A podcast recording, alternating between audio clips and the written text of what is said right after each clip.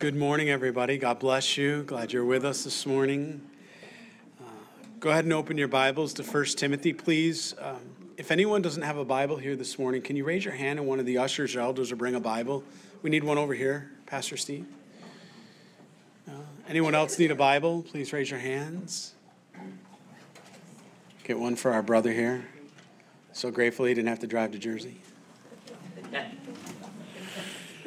Um, all right, so we're going to be uh, going through the book of Timothy here today, line by line and verse by verse. Last week we did an introduction. Um, we got through maybe a verse, but I think we're going to go back over the verse. So I, maybe we're arguing we didn't get through a verse, but uh, um, such a beautiful book as Pastor Paul is writing this to his son in the faith. Uh, early on, certainly one of the earlier uh, pastoral epistles made up of three letters, obviously, first and Second Timothy, and then also Titus. And it is a sweet time. Um, so let's bow our heads and we'll we'll pray for God's anointing, and then we'll begin in the Word of God. Father, we thank you that you've given us the uh, promise and privilege to gather here, Lord, and the freedom to gather, to open our Bibles, Lord, and and just be able to pour over your word, God. Thank you so much for providing this building for us and the seats. And Lord, most importantly, your anointed word, God, that we get to read. And we pray you would anoint it this morning and send it into our hearts perfectly knit. Um, God, that your truth would speak louder than any of the lies and volumes of evil from the world, Lord, that you would seal these things in our hearts, God, that you'd give us the eyes to see and ears to hear. Lord, we lay down the cares of this world, Lord, the things that have been prodding and pricking our hearts this week, that there would be no distraction here this morning, but just pieced out in you, Lord. Speak to our hearts, Lord. These things are difficult. We know there's a lot that you've written in this letter, Lord, that's heavy, heavy, Jesus. So we pray, God, that you go before us right now. And uh, Lord, I pray I'd step out of the way and it would just be all that would remain would be you, your love, and the holiness of your word. We pray this and ask this in your holy name, Jesus Christ, and all God's people prayed. Amen. Amen. Let's begin in uh, chapter 1, verse 1 of 1 Timothy.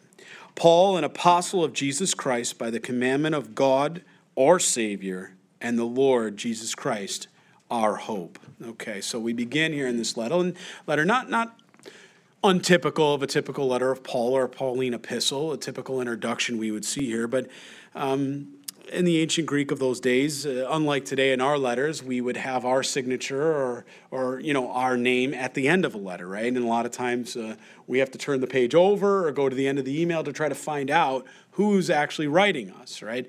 But in those days in the Greek, and quite honestly, I think a little bit more efficient, we can right at the beginning, within the first line or two, find out exactly who's written this letter to us and what is the contents of the letter. We can see in verse 2 who it's written to, Timothy as well. So he begins with a, a typical letter here. He says, Paul, an apostle of Jesus Christ. Paul, in his own self description here, right? He emphasized credentials. Apostolo, that means sent one in the Greek, right? Paul, an apostle, okay? A sent one. And now he tells us by what authority? By the commandments of God. Very, very important. Paul was certainly declaring that he didn't make himself an apostle, right? That way. If you remember in Acts chapter 9, he was called by Jesus Christ.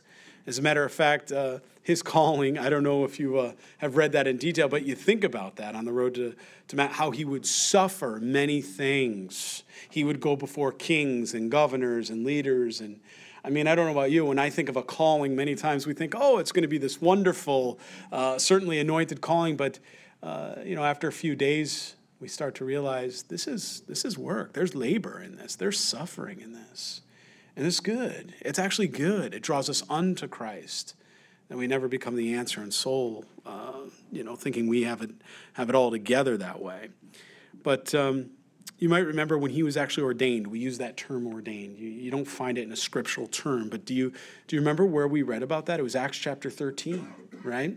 When he had come to the home church Antioch, the very first place uh, a Christian was called a Christian. Before that, it was called the Way. So here he is at Antioch, and he's getting ready to go out on his first missionary journey. And all of the elders and those gathered are witnessing the moving of the Holy Spirit upon Paul's life.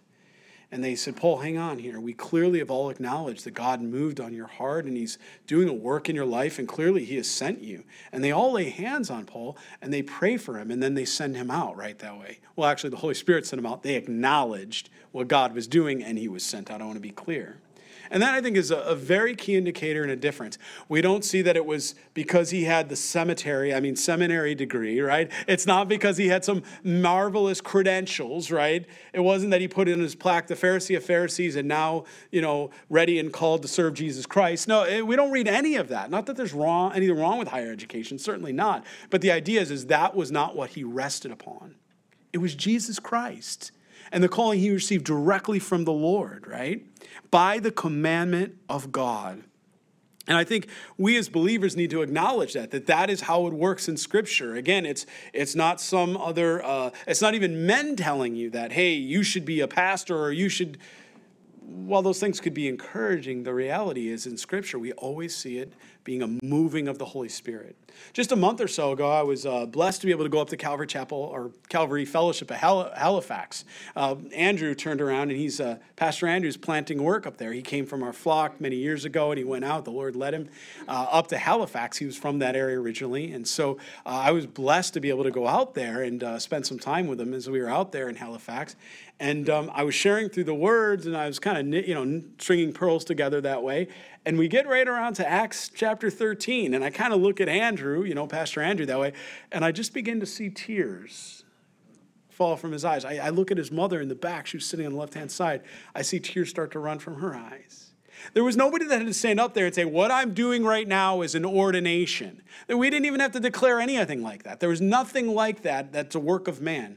Instead, what happened was, is everybody was acknowledging the moving of the Holy Spirit on this man's life, his faithfulness in these last few years that he's been up there to serve the Lord, to teach the Word of God, to come alongside and feed and love the sheep that God has brought together there.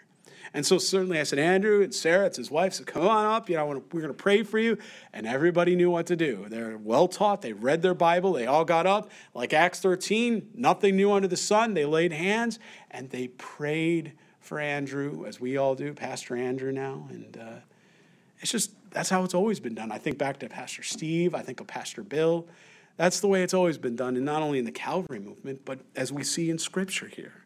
And it's just, it's just really great because it's God, it's the moving of the Holy Spirit. Nobody else gets the glory. The Lord alone gets the glory, okay?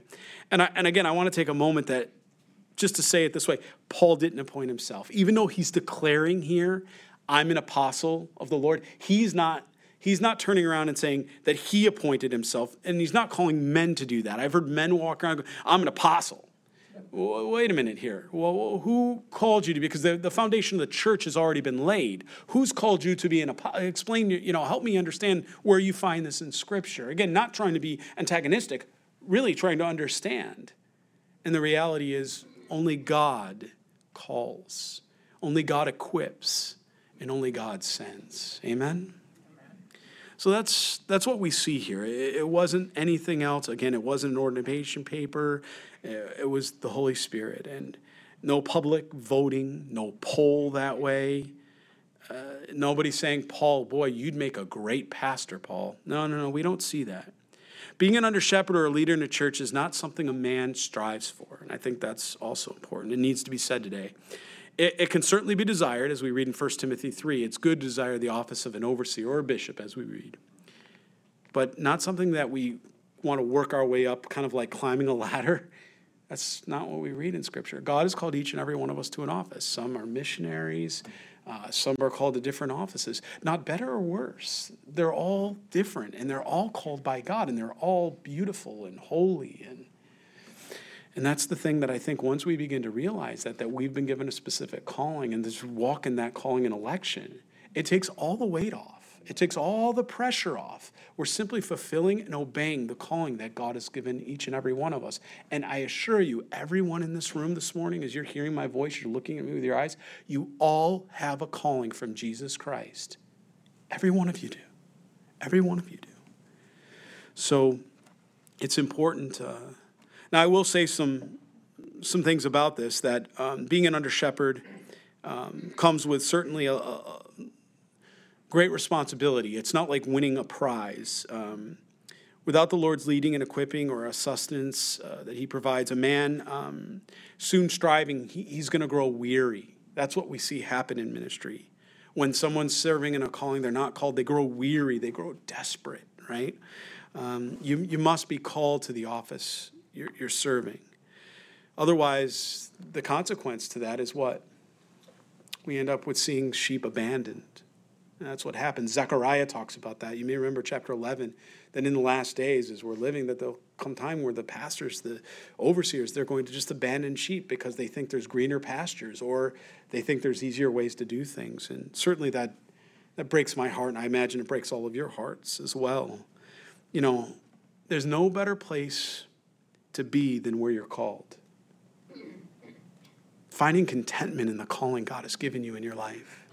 And whatever you're doing, there's no better place to ever be than where God has called you. I, I encourage anybody that believes they're being called into ministry in any capacity, right?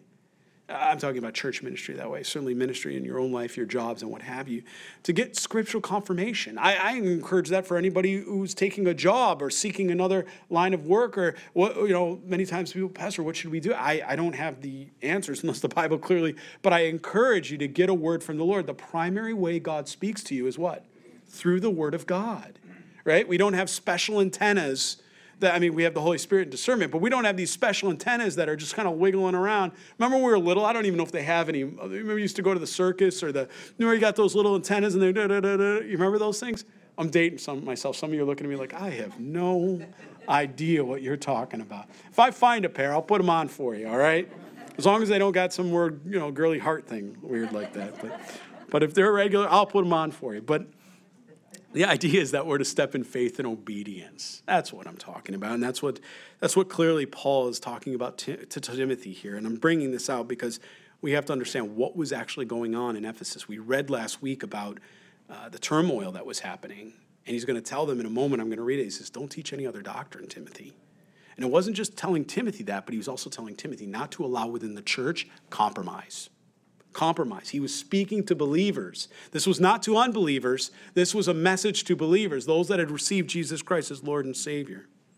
And again, I, will tell you, eh, ministry is not easy. It's not comfortable, but it's not supposed to be. The stakes are high. They're incredibly high because we're talking about what? Human souls. We're talking about human souls. The heart, the, the heart that God has for his bride. Just think about that for a minute. The whosoever's, right? You've heard me say it that way. You know what I mean, the whosoever's. Turn to John. Some of you have gone to some sporting events.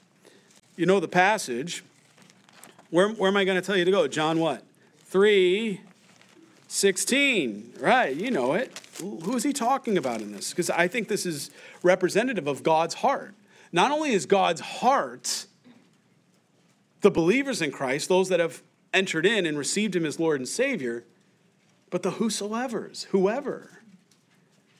For God so loved the world that he gave his only begotten Son, that whoever, or if you prefer the King James, the whosoever's, believes in him shall not perish have, but have everlasting life. Who are the whosoever's? Those that have not what? Received Jesus Christ as their Lord and Savior. It's the lost. It matters to God. It matters to the Lord. Those who have not yet believed in Jesus God absolutely is in love with them. And so we should be too.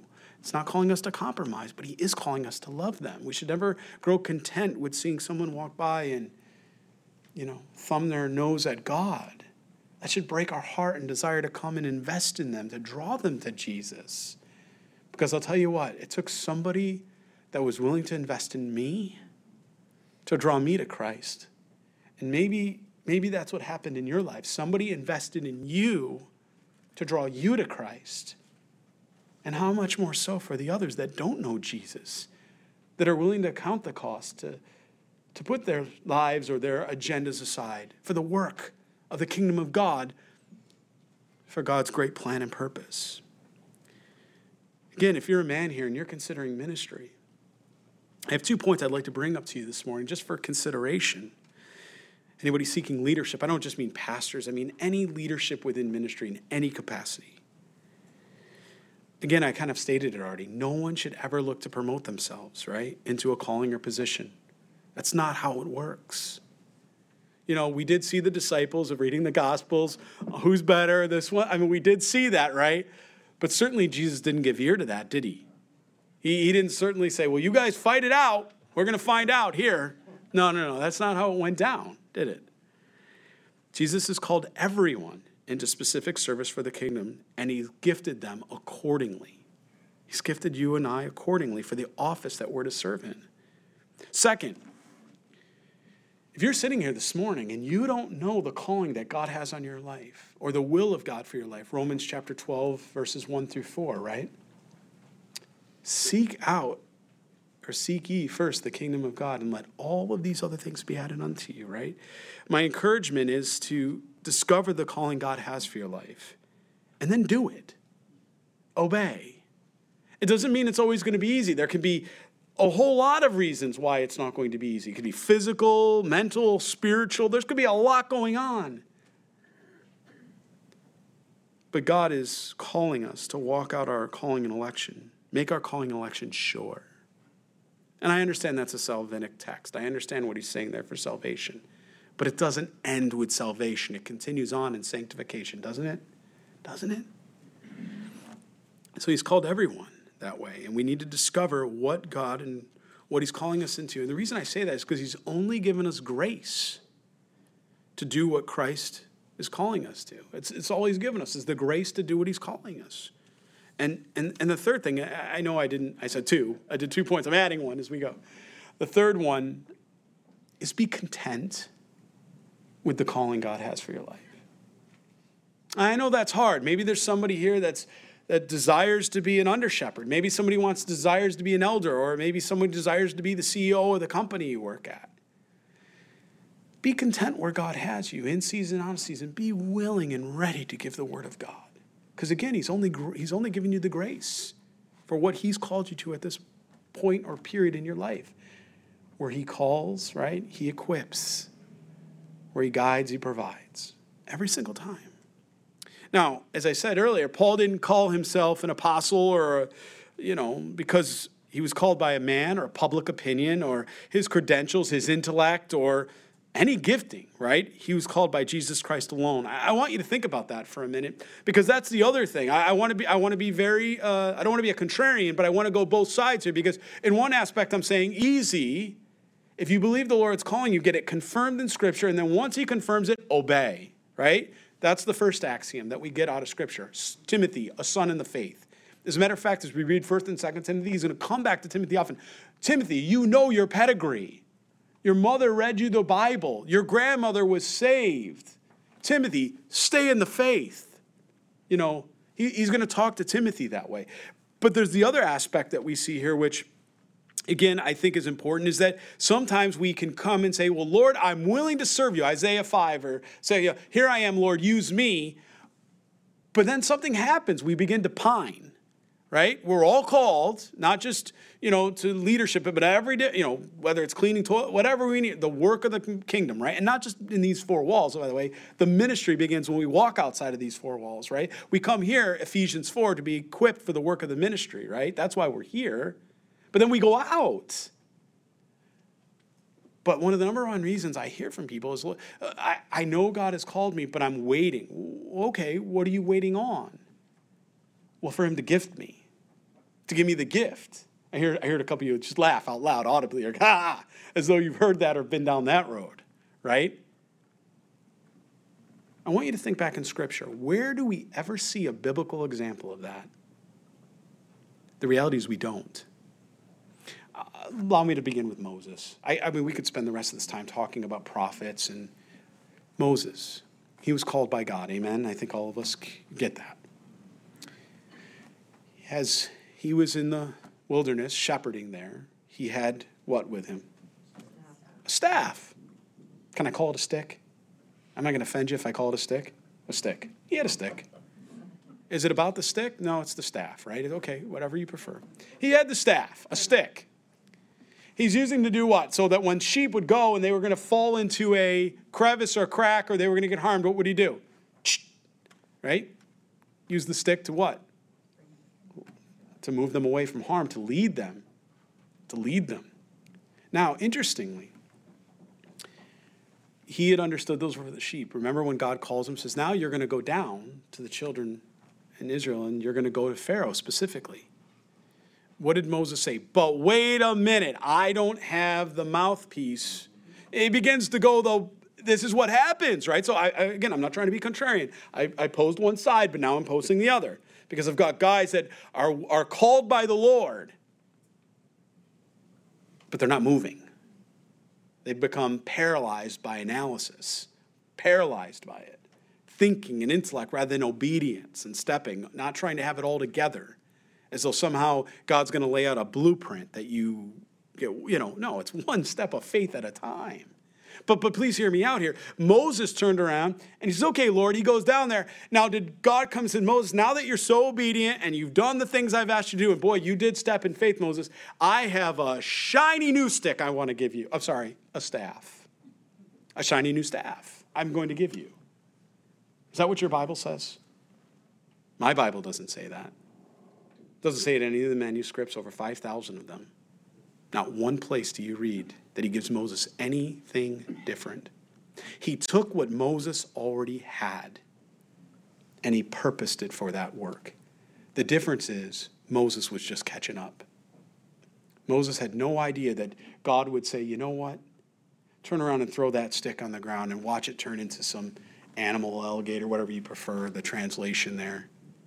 Because that's going to that's gonna blow Pharaoh away. Watch or those that are going to see that. Or, or when he turned around and he's getting ready to part across Red Sea, that you and I would look at and go, No way that these waves are going to part. They're clearly way over our head. We're going to drown and die. That's common sense. But God says, Moses, take that stick, staff, and I want you to raise it. And what happened? You know what happened. The waters parted. Maybe that's not enough. They then go over and they make their way to the promised land and they come to a place called bitterness, Meribah, right? And as they come to this place of bitterness, they walk in and, and, and they're, well, God, where were they bitter at? Were they bitter because they were thirsty or were they bitter at God? I wonder why the name was called bitterness. I'll let you be Bereans. But they turn around and they come to this place of bitterness and they turn around and they're, you know, complaining against God. And why are you not? You brought us out here. We were better off in Egypt. We, we had, you know, they, they enslaved us, but at least they fed us. Oh, my. Hmm. And then what does God say to do with that stick? Out of a rock. He tells them to do what? Right? Hit the rock. And that water's going to pour forth out of that rock. But he said, don't, don't do anything else, Moses. Don't just touch, hit the rock like that. Strike the rock. That's it. Why? Because we know in Corinthians, 1 Corinthians tells us that that rock was Jesus, right? It gives us the typology to know, and we're never to strike the rock twice. It wasn't another tool or utensil or other gifting or anything else. God has already equipped every single one of you here this morning with everything you need for the calling, the plan, and purpose God has for your lives. Don't you let a lie from the pit of hell ever dissuade you from being obedient to Christ Jesus. Timothy here is going to need a reminder on that, not in a stick but he's going to be reminded that he's to stay and not to go. We're going to talk a little bit about that. But before we look at that, please look at that word Savior. Do you see how it's written, God our Savior? Underline that in your Bible. That is different grammatically than we've seen in other construction of Pauline epistles or other epistles or other gospels. God our Savior. Who, who do we normally expect to see? The second person of the triune God, Jesus Christ our Savior. But here we see the first person. He's speaking of God our Father, right? Do you remember the author of God's calling, or God's calling on Paul, I should say, excuse me? I find this interesting. God our Savior. And I don't want to get off topic, but have you ever thought about the six hours that Jesus Christ hung on that cross? And the fact that God our Father was in heaven and he was a witness to all of it? Have you ever thought about that? Yet the gospel accounts, and you be Bereans and go back and look, they don't focus a lot on God our Father. during this time in the crucifixion passages. This focus is on what? We, see the soldiers, the Roman soldiers, right? The priests, certainly Pilate, Pontius Pilate, the disciples, you couldn't miss them or watch them run, and certainly Jesus and the amazing atoning work he did on that cross as he hung there for six hours. But what about God our Father? He watched all of it unfold. Again, the, the Gospels are somewhat silent on this detail, but please don't forget it was our Heavenly Father's only begotten Son that died on a cross that day for our sin. Maybe that's why God sent darkness to come over the land from noon till three, because it was the darkest time in human history. It was so dark and so thick, you could probably cut a, you could feel like you could cut it. See, God was there his heart was being spilled for all of humanity, which is why he says, God, our Savior. I just want you to think about it all the evil that man's done from the beginning, Genesis 3 and on, all the way to this day. Terrible things, calling good evil and evil good, Isaiah 5, from the beginning of time. But nothing even compares to that day when Jesus Christ was crucified on that cross, what man did by putting him on a cross and killing God or trying to kill God. Nothing ever can compare or contrast it ever throughout human history. We also should never forget that Jesus Christ willingly allowed that crucifixion. He laid his own life down that we might live again, you and I here, because he bore my sins, your sins.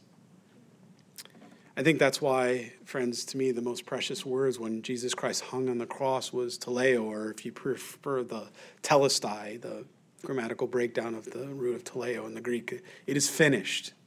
It is finished. It's done. It's not Jesus plus something. It's nothing else. It's done. It's complete. It's perfect. And so are you in Christ. Nothing else needs to be done. It's finished.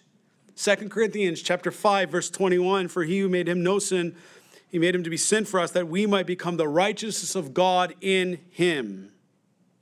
For he made him who knew no sin to be sin for you and I that we might become the righteous, the right living in what? Of God in him. In Ephesians chapter 2 verses 8 and 9, and for by grace you have been saved through faith and not of yourselves. It is a gift of God, not of works, lest anyone should boast. He wrote that for me. He knows the pride of my heart. See, Paul properly identified our real hope there, didn't he? God, our Savior, and then we see the real Savior of the world, because remember, under emperor worship, they would have called Nero Savior, as I, as I mentioned. They would have said, Nero, you're sa-. that, that lowercase s. That was common under emperor worship. If you didn't do that, they would behead you. And often the people and the civilians and citizens, they would say, you know, he is our savior. It was, it was common for Nero to be called that. Paul's making it very clear here there's one God, one true Savior. God our Father and the Lord Jesus Christ. Our Savior can never be self, humanity, can't be family, it's not friends, it's not wealth, it's not a job or a career. It's not the government or its leaders. It's not your pastor. And it's certainly not this church. It's only Jesus, precious Jesus. He is your help, He is your hope. You see, Jesus is our Savior and hope because He conquered death, didn't He? His ability to forgive sin, no one else can do that. Simply alone, he saves. That's it. None of the prophets could do that. None of the false religions or cults or idols can do that or even describe that. Only Christ, only Jesus. Not a religion, but a God man. The God man, Jesus. He saved us from our sin, past, present, and future. He reconciled us to our Father we can never be separated because it's finished, isn't it? It's finished. Does God do anything halfway? Does he even how to do something halfway that way? No. No. God forbid we would ever declare something like that, the blasphemy and the lie that that would be. It's impossible. It's impossible. Everything changed. Nothing's ever the same for a believer in Christ. See, what this tells me here when I read in verse 1, our hope, it explains that it's a never ending hope because Jesus Christ is eternal. He's not immortal and he's not uh, simply mortal. He's neither one of those things. He's eternal. He always existed. And therefore, his love and the hope of Christ is eternal, it's never ending. And I just think that's wonderful for a world that's in desperate need of hope today. Look at verse 2 with me. To Timothy, a true son in the faith, grace, mercy, and peace from God our Father and Jesus Christ our Lord. And another interesting point here, which is he was very close to Timothy, right? After all, he was a son in the faith. We must not confuse what Paul has set out to do here and the tone in which he's doing it. And I think that's important. This was more than a personal letter, friends. I know this is called the pastoral epistle. It's more than a personal letter here of encouragement, it's an official pastoral correspondence. Paul begins with his credentials and authority. Did Timothy not know who his father was in the faith? Of course he did. Did he need to put on the apostolic mantle so that Timothy could be introduced to this as Pastor Paul? Of course he didn't. He purposed to put on the apostolic mantle. Why? Because Paul was making it very, very clear to Timothy I am not a respecter of persons. I am not a respecter of persons, and I am speaking to you now as a sent one by God. That's heavy, man. Pastors of your home, men sitting in this room. I want you to think about that for a minute. Your wives. 1 Corinthians tells you that you are to be a covering for your wives. Does it not? It does. And Jesus Christ is your covering. Amen? What happens when we become respecters of persons? What happens when we listen to our wives and begin to do things that would make them um, feel more comfortable in a situation, but may not necessarily be what God would have us to do in that situation? What do we do? Are we given in by emotions? Do we compromise? Or are we being the hands and feet of Jesus Christ? Do we put on our mantle, our pastor mantle that God has given us as the leaders within our homes to lead, feed, and protect at any cost? Or do we go out and cut the grass again? Run to the golf course? hit the pub, fill in the blank, because it's so much easier than confrontation. Isn't it, guys? Nobody likes confrontation, do they? Not one of us in here likes it. But that's our helpmate. That's our beloved. Do they not deserve the very best from Jesus Christ? Anything less is not answering the calling of God. And I know this is heavy. I'm speaking to my own heart I'm thankful my wife was in first service and not here right at the moment. She's in the wrong room at hearing this. But the reality is, you know what? I blow it all the time. I blow it all the time, man. Maybe I'm not alone in here. Maybe maybe other guys blow it too. But one thing I've set clear in my mind is I will not be a respecter of persons. And that's in regards to any aspect of the church, and that's in regards to any aspect of my home, with my wife, with my children. Because real love is not being a people pleaser. It's not even being a wife pleaser or a husband pleaser. It's walking out the commandments, statutes, and judgments of God and leaving the consequences to Him. Because my wife deserves nothing less, and neither do yours. Your wife, that is, not plural. Your singular wife deserves nothing less. Neither do your children when they begin to grandstand and have ideas of going left and right and and we ask a middle school child, "What do you think you should do?" What? What? Some of you parents are laughing in here because you know what I'm talking about. The kids are very good at con, uh, helping us understand their opinions and what they would like to do. But we often have to step in, don't we, and say, no, that's not of the Lord. For me and my house, I will serve the Lord. I will not compromise. If you choose to leave, then you leave. But that's your choice.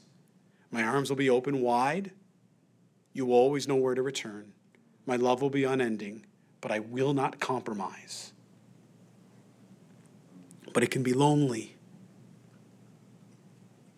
And I bet it was lonely for God our Father on the cross when he watched Jesus Christ, excuse me, God our Father from heaven, watching his only begotten Son on the cross.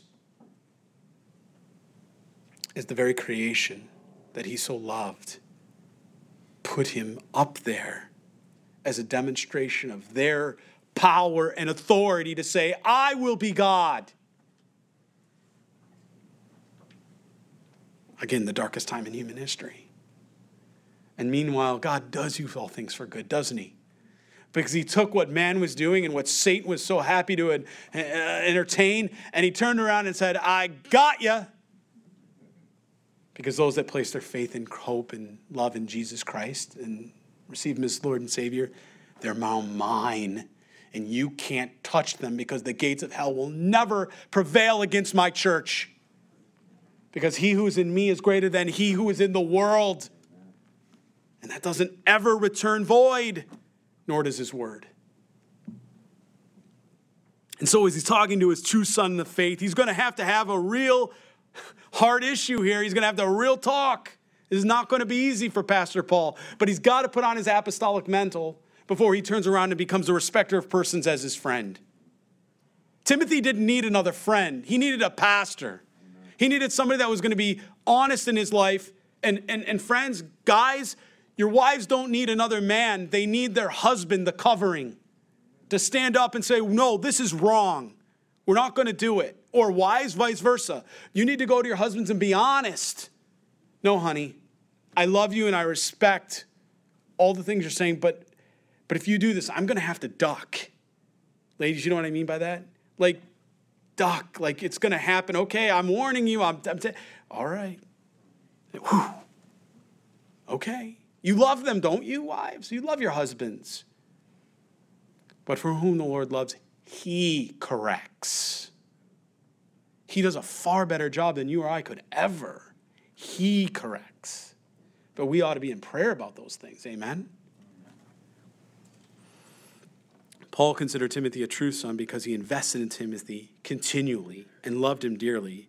He gave him the one non renewable resource my again, I said it the first service, my teacher in middle school or high school so proud of me. Non-renewable resource, right? Like, like I remember that. You know, what is that? Uh, uh, oil or trees or something. But what am I talking about? How am I using it here?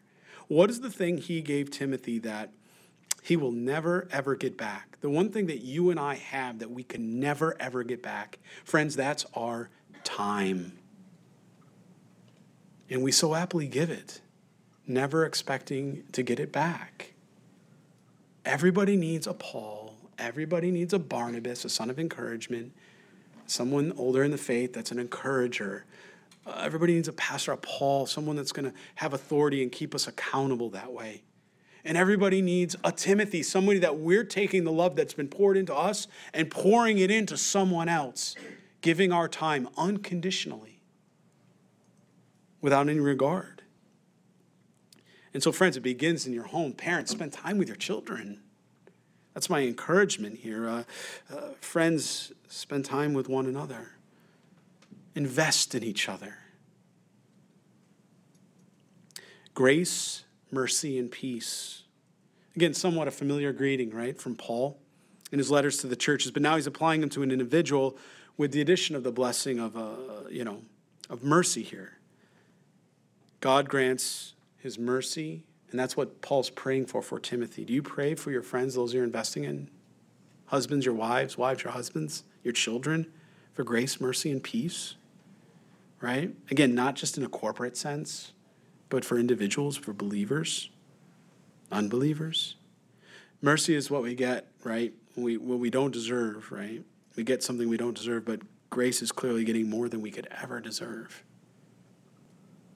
And what did God give us? Something we could never, ever deserve.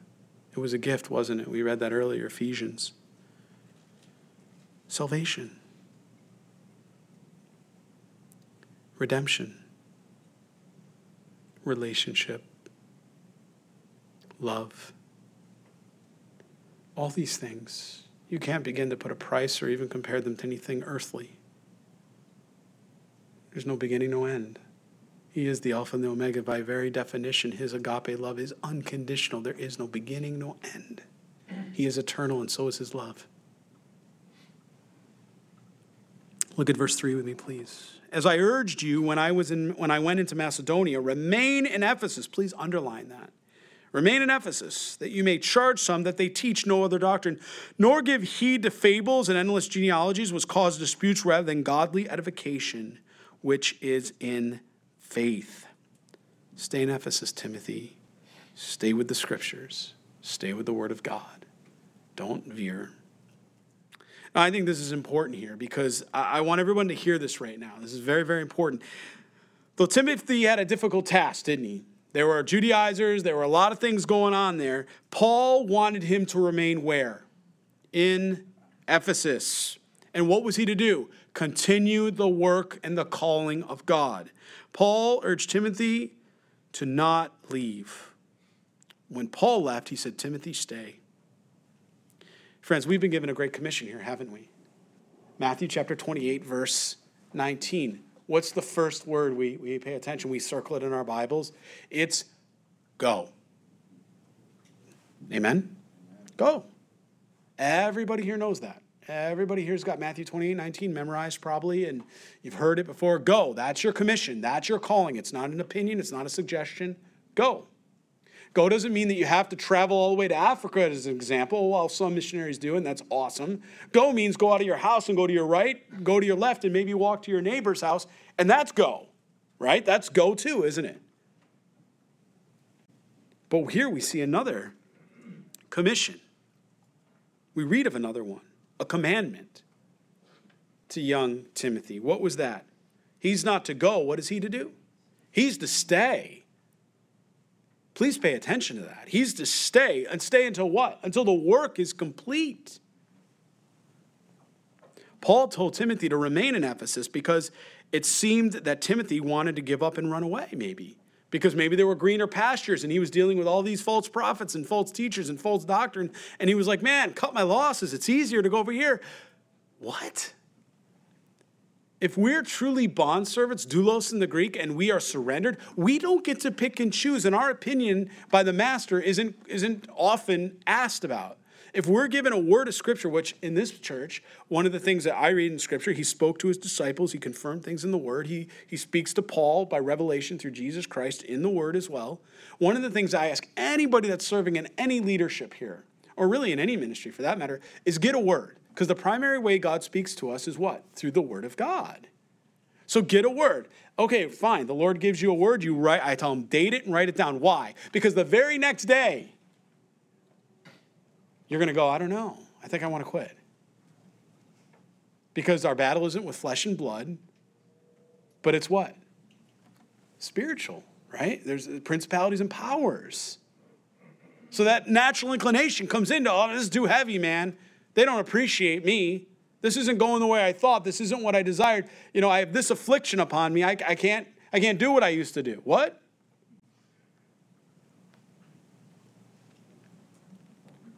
This man isn't writing it as a uh, suggestion here. This is a man that was afflicted himself, a thorn in the flesh. He was all well acquainted with suffering, as most of us are, to different degrees.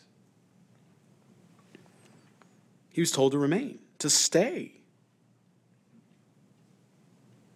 I think anyone in ministry, or most people in ministry from some time, uh, understand this this desire to want to run away, take a break, get away.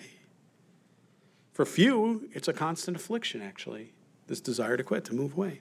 But here, friends, real love for a moment. How can we not talk about the Word of God not speak of real love? If you got a scripture that God gave you as a calling, you ought to get a scripture as powerful or more to tell you to do what? Step down, to release you. Right? If you got called by God, He needs to release you, and He does. There's different seasons of your life, and He can release you to those seasons. But it's not something we do of public opinion or a matter of emotions, because emotions betray us here. As a matter of fact, it sounds like from what Paul's writing to Timothy, his emotions were saying, I'm done here. I, I did what I can do, Paul. It's, I'm, I'm ready to move on. And Paul's like, stay. No, you're not done yet. You're not done, Timothy. And this is uncomfortable, right? Sometimes this can be uncomfortable in situations, but but this is this is not a calling to leave. It's often a calling to stay when we find that suffering and uncomfortability. God may want to teach us more about ourselves, and we could miss that powerful opportunity, and, and that if we just left our post. Or maybe He wants us to, in someone else's life, again, to be used in someone else's life, and again, maybe we can miss that blessing being used by God to help others. God called Timothy to Ephesus, and Timothy was not free to locate to another church without God releasing him to another church or calling. Stay. Often we hear go, but yes, often you should hear stay. And when God says stay, he doesn't release you. Now, we're living in a time of incredible relativism where everybody has different opinions and very strong ones at that. And I believe today, if maybe the color of the rug or the color of the chair doesn't suit someone's fancy, some people in ministry here are laughing because they know. I said that sometimes, you know, we have the desire to leave because it would just be easier to start over, we think, or what happens. But the reality is, God hasn't released us, we don't get to go. It doesn't matter what public opinion is, it doesn't matter what our opinion is and what's going on. We don't have an opportunity to leave our post, where to stay. I made a comment to First Services, I was saying that sometimes, you know, I, I said it too, maybe a little too strong. I had a, I had a sister in law said, Do you really mean this or that? And I, I, was so grateful that she did. Because really, the only time I said that we would, would leave a church is if, um, if the Word of God is not being taught. I think it's pretty simple. That's a non, you know, non, non, what is it, the word? Non negotiable. But there are times God calls us to go elsewhere and to do something else, right? We recognize that the calling, the release. I think that's important. But we better be sure that God has given us that release in Scripture so that we know we're walking in the will of God and not contrary to it. And that's really the point, right? Is that we, we, we don't want to be a reed blown or shaken in the wind or fickle that way. And I think this is a good lesson, not just for Timothy, but for all of us. Because we may miss out on the opportunity and we forget sometimes that it's at the master's discretion and not ours. Otherwise, by very definition, we're not submitted or surrendered. And I don't believe this just applies to a church or church attendance. Certainly, that's true. But I believe it has non ministry applications as well. I think right outside of this room, in your jobs, in your careers, in your professions, where God has you, do you pray from in Scripture, God, are you releasing me? God, are you calling me to a different job? God, are you having me to do these things? I think you should seek uh, God first. Seek the kingdom of God, and all these things will be added unto you. And this isn't just my matter of opinion, since we're talking about this. That's exactly what Paul says to Timothy. He actually uses a very, very strong word in the Greek, it, it, the idea of charge. Do you see that word there? Um, parangaleo is the word in the Greek, parangaleo. It means to command strictly.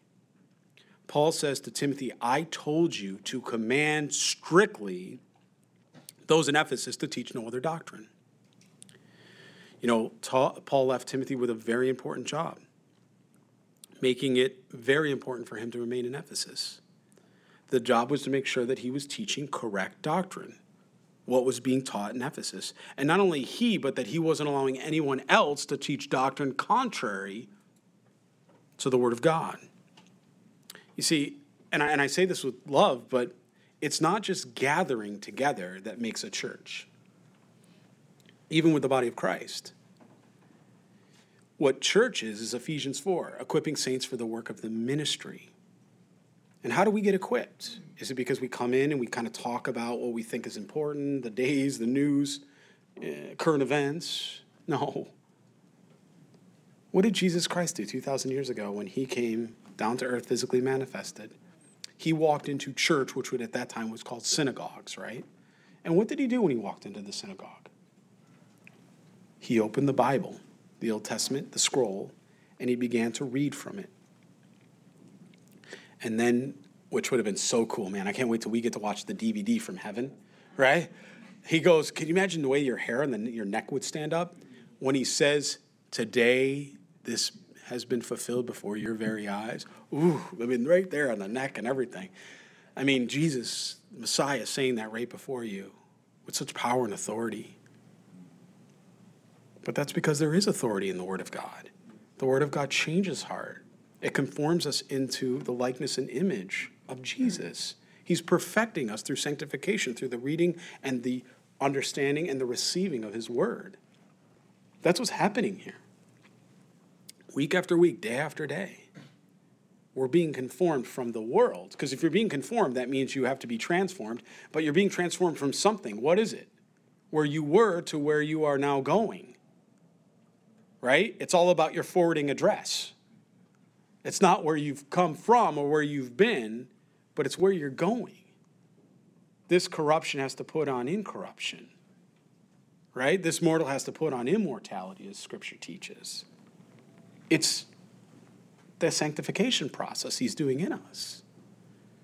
He who's begun the good work will finish that good work in you. It's not you and I that does sanctification. We surrender, but God does that good work. It's the reading of the word, touching our hearts. He also says the reading of the word of God never returns void.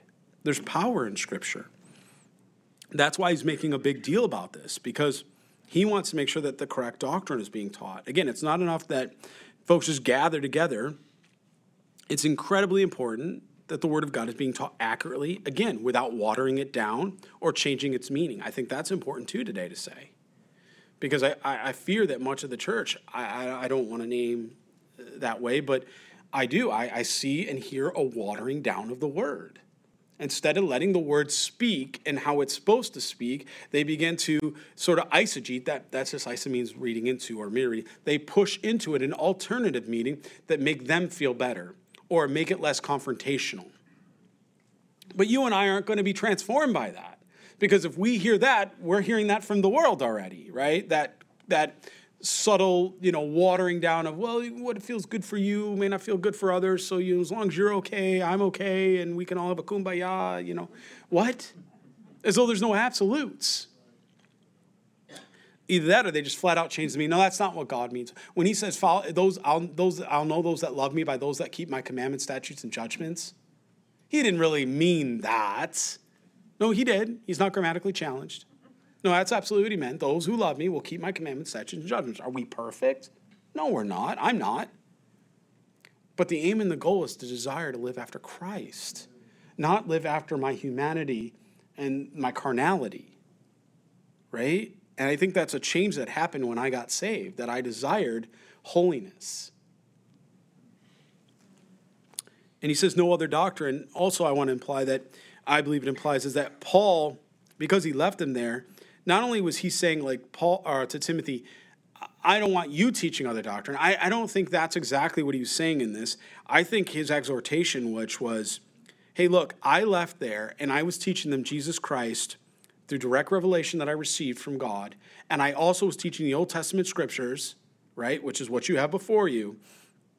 Don't, te- don't let anything be taught contrary to that. Don't compromise. Don't add to or take away. I think doctrine is the utmost importance to God. He desires obedience and mercy more than he does sacrifice. And the Word of God is how we get to know the heart of Christ, isn't it?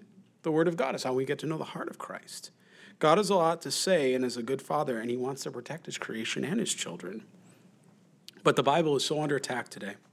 So under attack. Not only from the world, but again from the church. So much of the church today doesn't want to read the Bible, or they'll do a topical teaching here or there. They pick one verse, and, you know, I don't know what they're doing anymore. I hear pastors say today, we no longer need to teach the Old Testament, or the Bible's outdated, or it doesn't speak to the next generation or the current culture. You've heard these things. Friends, what if I remind you that was nothing new? I can go back 2,000 years ago in Scripture, and I can read John 18 38. And Pilate's question is, What is truth? Truth is important. Truth is factual and absolute. It's not gray. In an age of relativism, that's hard, right? It's often answered today what is truth, and it's whatever it means to you. But that's not by definition what truth is, nor the biblical understanding of that. Truth is important to God, and it should be important to us. Truth doesn't have an expiration date like a carton of milk. It doesn't change based on the cultural norms or your generation or even the beliefs. God's word transcends time and our circumstances. Allow me just to read a few passages with you this morning here in our remaining time. Psalms 19:7. The law of the Lord is perfect, converting the soul. The testimony of the Lord is sure, making wise the simple. John chapter 8 verse 32. And you shall know the truth, and the truth shall make you free. That's right. John 17, 17. Sanctify them through their truth, and thy word is truth. 2 Timothy 3:16 All scripture is given by inspiration of God and is profitable for doctrine, for reproof, for correction, for instruction in righteousness. 2 Peter 1:20 Knowing this first that no prophecy of the scripture is for private interpretation. Nobody gets to decide what they want to eisegete or mirror read to make the word of God say. As a matter of fact, Revelation chapter 22, verse 18, gives us a very stern warning against that. We read, For I testify unto every man that hears the word of the prophecy of this book, if any man shall add to these things, God shall add unto him the plagues that are written in this book. What plagues are written about in the book of Revelation? Plagues that un- have never been unleashed on this earth and never will be again under the great tribulation. Heavy stuff, man. Revelation chapter 21, verse 5. And he that sat upon the throne said, Behold, I make all things new. Praise you, Jesus. And he said unto me, Write, for these words are what? True and faithful. That's why the world, the flesh, and the devil don't want you to read or study the Word of God anymore. That's why they're trying to redefine church, redefine all of these things, because they don't want you to have the absolute truth. It's a movement of humanism. It's very, very simple and easy to see. The problem is, is much of the world has been disillusioned because they've been given over to their own hard and debased minds. That's why we see evil and murder and rape and terrible, terrible things that we see that are just sickening today. Do you know that we are saying it's okay to a little boy that he decides he wants to be like his sister and that at age eight and nine that she, he can go in and have a, a surgery to try to make him a I mean, do you realize that today there are states in Massachusetts and other that are putting this into law in place of loco parentis?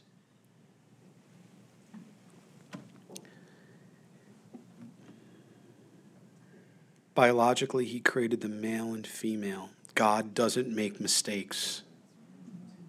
God doesn't make mistakes. Charge them that they teach no other doctrine. You look at the public schools today, they took the Word of God out of the public schools. Why? Because it's easier to indoctrinate the children. Because if you have the Word of God and then you have the word of man, it's very, even a young child can look at the difference and go, no, this isn't right, mommy. This isn't right, daddy. This isn't right, Mrs. Smith. But when you remove those things and it becomes relative and wishy washy and gray, you've given your children over to Satan.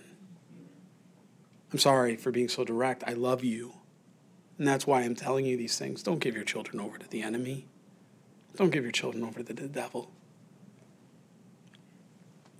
Not that there's not good men and women serving in those church or those schools. There are. There are. And they're light and they're put there by Christ. But even they're coming under attack today. Right in our area, the school districts, teachers that want to stand up and talk about Jesus or history or, oh, they're coming under light. and they're getting sued or they're, you know, they're being told they're going to lose their jobs. It's okay to talk about everything else but Jesus. You can talk about the Quran, you can talk about Muhammad, you can talk about all of these other things, but don't talk about Jesus. Why is Jesus such a threat? Because the devil that's pulling the strings doesn't care about all the other cults. They're works of his. They're not a threat. How can you be divided? A kingdom cannot be divided and stand. He's not worried about those. He's worried about the one true God. It's very obvious. Just simple logic teaches you that. If nothing else, why only Christ? But everything else is permissible. That would that to the the simplest of mind. I mean, again, even and I and I, I want to be careful how I say this.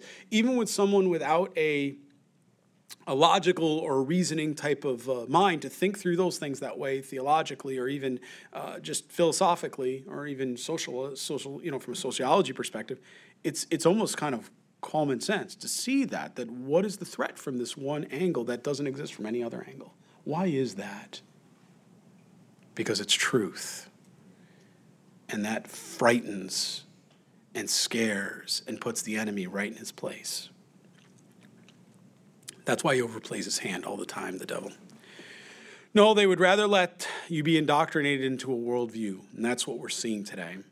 That's why we keep reading the Bible line by line and verse by verse. We'll not stop. I should also say that Paul's concern here was not that Timothy would begin to teach wrong doctrine. His concern was Timothy would allow others to spread those doctrines. And I think that's exactly my concern today within this church, necessarily, you know, in any church for that matter. We need to lead, feed, and protect. Every one of us are Bereans. We need to be on guard for those things. He charged him, teach no other doctrine. There's no room for compromise in this order. Opinions don't matter. It's the Word of God. Look at verse 4. Nor give heed to fables or endless genealogies. It seems that the great danger of these teachings uh, were fables and endless genealogies. Was that that they were idolatrous or prideful? Possibly, right? Trusting in genealogies or maybe fables and stories, which is the work of imagination. At best, can I say it this way? It's a distraction. At worst, what is it? Idolatry. Because anything between your heart and God, by definition, is idolatry. Timothy, no, he had to remain in Ephesus so that he could give the command and command others to ignore these other doctrines of the man and the devil. And I want to bring this point out today for us. It wasn't and I want to be very clear about this. It wasn't that there was this elaborate anti Jesus movement within this church in Ephesus. That's not how it works most of the time. It's rare that you ever see it that direct. At least that's honest, but it's not. We rarely see it that way. No, that's not what we're reading. No, this, uh, this is more insidious in that they were getting carried away by overemphasizing the wrong things, focusing and reading the wrong things what do they say? Garbage in, garbage out. They weren't grounded in the Word of God, obedience to His commandments, statutes, and judgments. There needs to be a call for holiness today. And that's my call here this morning for the church a call for holiness. Not just this church, but God's bride. Holiness throughout this world, this land. God's not done with us. There's work to still be done in this city and many cities around this world, many places. See, they were getting caught up in a religion, an ideology of man, his ideas and laws, rather than letting their relationship with Jesus Christ and following his word be their all in all. Because again, Jesus plus anything is what, by definition? It's idolatry and it's religion. Paul wanted to prevent this corruption, and he wanted the people not to have authority to teach these fables and endless genealogies. He wanted the Word of God taught. It's dangerous when it takes place because when you don't teach the Word of God, there's not godly edification. And then, as I had you underline in your Bibles, which is in faith. Do you see that? No, it's causing disputes rather than godly edification. The eventual fruit of these man made divisions or diversions is always evident. Again, the devil always plays his hands. It's division, it's dispute. Again, these things, these ideas, they can be fascinating in the short term, but in the long run, they don't, they don't build up the body of Christ. They simply tear it down and weaken it, or try to anyway, through fables. We'll close with verses 5 through 7 just for our time here this morning. Now, the purpose of the commandment is to love, please circle that, from a pure heart, from a good conscience, and from a sincere faith. For which some, having strayed, having turned aside to idle talk, desiring to be teachers of the law, understanding neither what they say nor the things which they affirm. I've witnessed this myself to see it to be true in, in men that are teaching fables and or heresy. They begin not to even understand what they're trying to teach because they don't follow to their logical or theological conclusion. So in so doing, they say something very quick of thought, but then they don't actually have substance to back it up, nor do they actually, nor they actually follow to the to theological conclusion. So it ends up contradicting another portion of Scripture, right? And and that's a lot of what the false teachings did. That's exactly a playbook from Satan, right? When he tempted Jesus, uh, Matthew chapter four, he did turn around and presented half truths. Right? What are half truths? Full lies and when he presented that, how did Jesus respond back? With full truth, right? Deuteronomy chapter 8 or 6 is an example. But he says here the purpose of the commandment. I think that's important. What's the purpose of this direct, strong edict? Teach the word of God. Why do we need to teach the word of God? Why does Timothy need to teach the word of God? Why do we today need to teach the word of God? Because he knows, and we all know, that it's an inward work upon the heart and it's not in mere outward observance. That's what the Word of God does. It does work on the heart, not just on the outward appearance, okay? It's not performance oriented. And what it does is it demonstrates when someone's being legalist or an anti-nominalist. Either one is wrong. Satan's happy to camp people out in either area, right? The legalist is all the way over here if I swing a pendulum and you know they're on a sin witch hunt. What about this? You weren't circumcised. You you know you don't have this. You don't have that. You're not keeping this. You're not keeping that. Why aren't you eating kosher food? Why are you doing that? You know. Oh my. And then you got the anti-nominalist over here, which is you know grace upon grace upon grace. I can do anything I want. Romans deals with that, and Paul says certainly not. That's not why Christ gave us the gift of grace. Just like anything else, it's not to the left or to the right.